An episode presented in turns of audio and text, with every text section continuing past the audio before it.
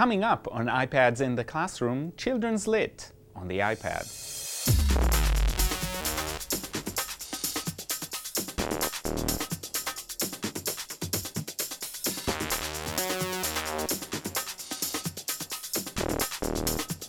Hi, my name is Guy Trainin and this is iPads in the Classroom on Tech Edge. And today I want to talk about children's literature on the iPad. And there are lots of ways to think about children's literature on the iPad. And I do want to say that while we're talking about children's literature on the iPad, we recognize that it is important for kids to interact with real books and live through them and go physically and interact, read, follow with their finger, and all of that. That being said, the iPad can be a great addition or even the primary device on which kids read. And the advantages are uh, very, very clear. First of all, you can build a classroom library on devices that can go with you everywhere and that can share books with lots of kids. Kids can also read together in different ways.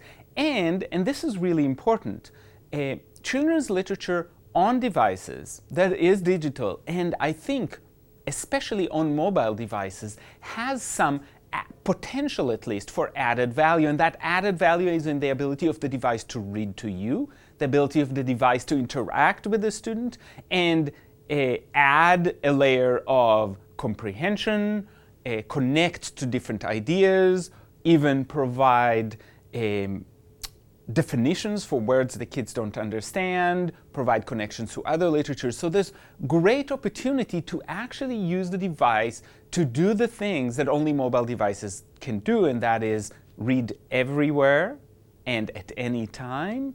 It's interact with other kids or interact with the author and also have activities that help focus on the topic, on comprehension, on vocabulary. So let's start with iBooks.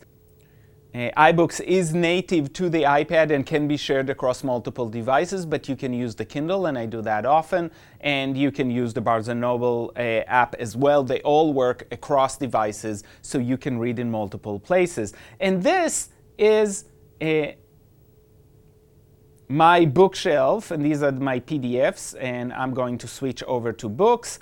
And when I look at books, I have a collection of books, all of them were free. You can see that if they have these generic uh, covers, there are usually older texts that have no copyright and have just been uh, arranged for consumption on the iBook store. That means they are available for free, and there are a lot of classics there um, these are some sci fi classics, but you can also find one like Treasure Island that kids can access for free. So there's no real reason to purchase those at all. You can have immediate access to all of the classics. Shakespeare's plays will be another example. But I want to actually share with you a series of books for early readers that was created by um, Freddy Hiebert.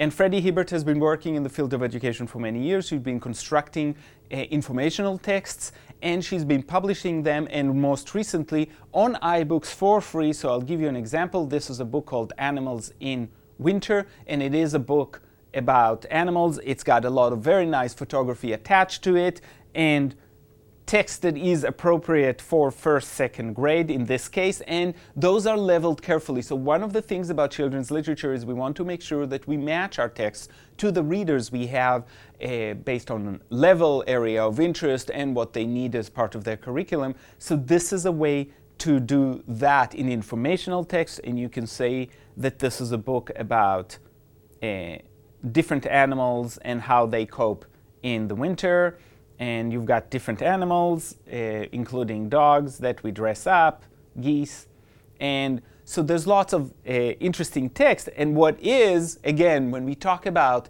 added benefit, the added benefit to this text, besides being free, freely available online, is that it does have some comprehension questions embedded into the book that will give you feedback at the end. So it asks questions like which one is it, and you can check your answer and it is correct.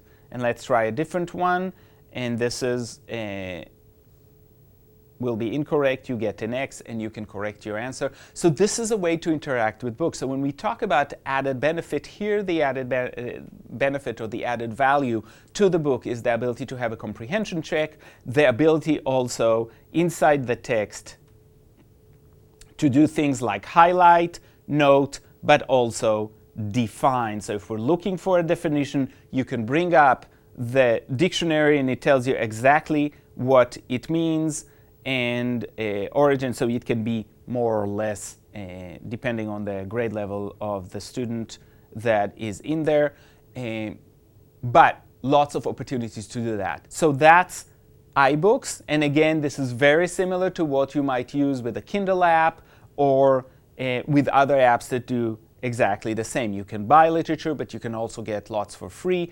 It serves as a space and it saves them on the cloud even if you don't have them immediately on, accessible on your device. And if you have devices with limited memory, that's a really good advice because you can accumulate quite a bit of a library on your device over time. The second kind of uh, app is the single app that has one story in it. I've discussed multiple times Collins Big Book. I think it's a great app. It reads to the student. It also allows students to create, to compose on the app itself. But I really want to share right now Koya, which I think is still one of the best examples of an app that is available and Koya really allows kids to interact with the story in multiple ways. And one of the things, the one of the ways that it does it through is actually by taking in the kids' names and then entering them into the story.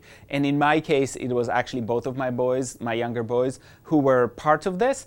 And uh, we used both their names, so they were an integral part of uh, the story and they love that part. It's a simple, it's really a simple thing, but it really changes your whole disposition towards the text itself. And so you do that, and I'll make the music a little bit louder because it does have a soundtrack as well, which immediately takes you to a different place and time. So again, when we talk about an added value, here you start setting the theme, not just with words, but with the music as well.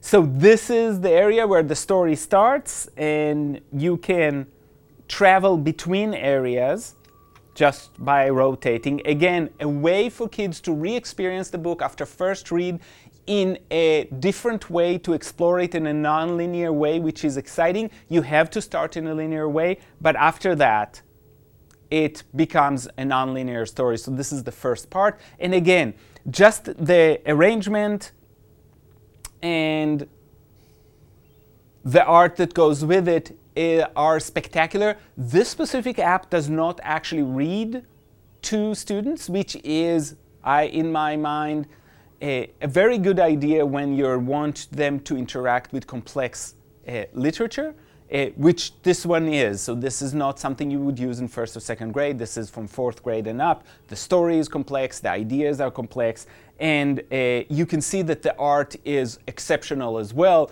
And that's a, the common theme in, in good children's literature, and it's available here as well. So this is Koya, and again, it allows kids to interact. It allows kids to actually go outside and take pictures of trees and other plants and incorporate them into a community that shares those kind of pictures. So there's lots of opportunities to work within this app.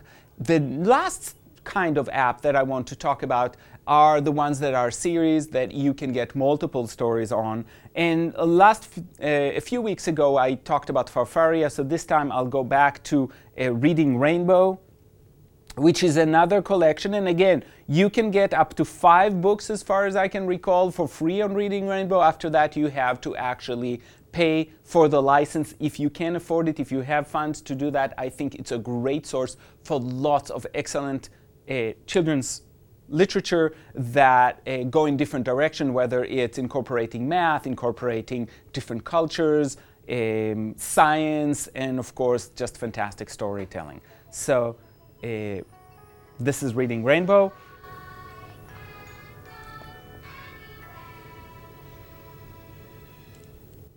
So you can go to different zones within there. Action adventures and uh, magical tales is what my kids personally liked best. And you can see that there's a collection of stories there. You have a backpack where you can store your stories.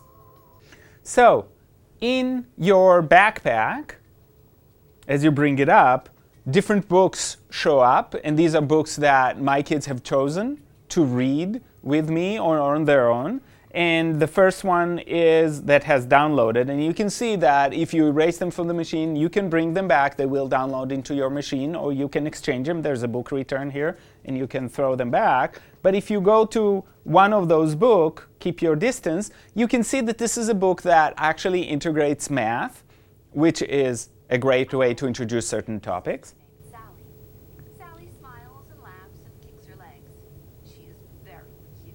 And you can see that this is a, one of those stories, and it starts with the machine reading to the students, but they can also choose to read it on their own. So if you go up, you can do a few things. You can change it to read by myself, which means it will not read it for you. You can move to, you can hop to different pages, so you don't have to start. If you've already started reading and you're in the middle of the book, you can go there.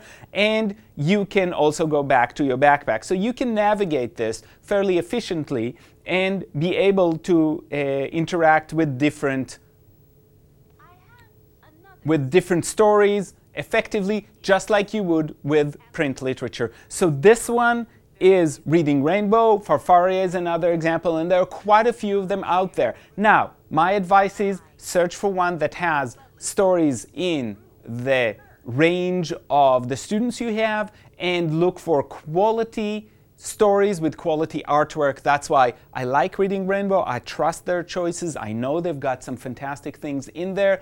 Other producers, it really depends on the quality. So spending some time knowing what's what's acceptable to what you're doing, what would work well with your kids, would be a time well spent. Again, I would recommend Reading Rainbow, limited choices. Farfaria is another one, and that's a great one. And I think that they've got very good quality stories, so that's another one that would be one of the first ones I would get. So today we talked about children's literature and selecting the right format and how children's literature on devices can be a great complement to a strong use of children's literature in your classroom. And I'll see you next time on iPads in the classroom.